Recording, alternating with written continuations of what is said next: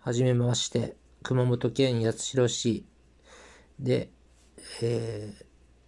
音楽をはじめ創作活動を行っている、続けている、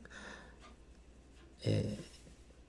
松岡光明と言います。以前はジャポニカバンバータという名前で、最近まで、以前はというか最近まで活動してました。でももう最近はもう、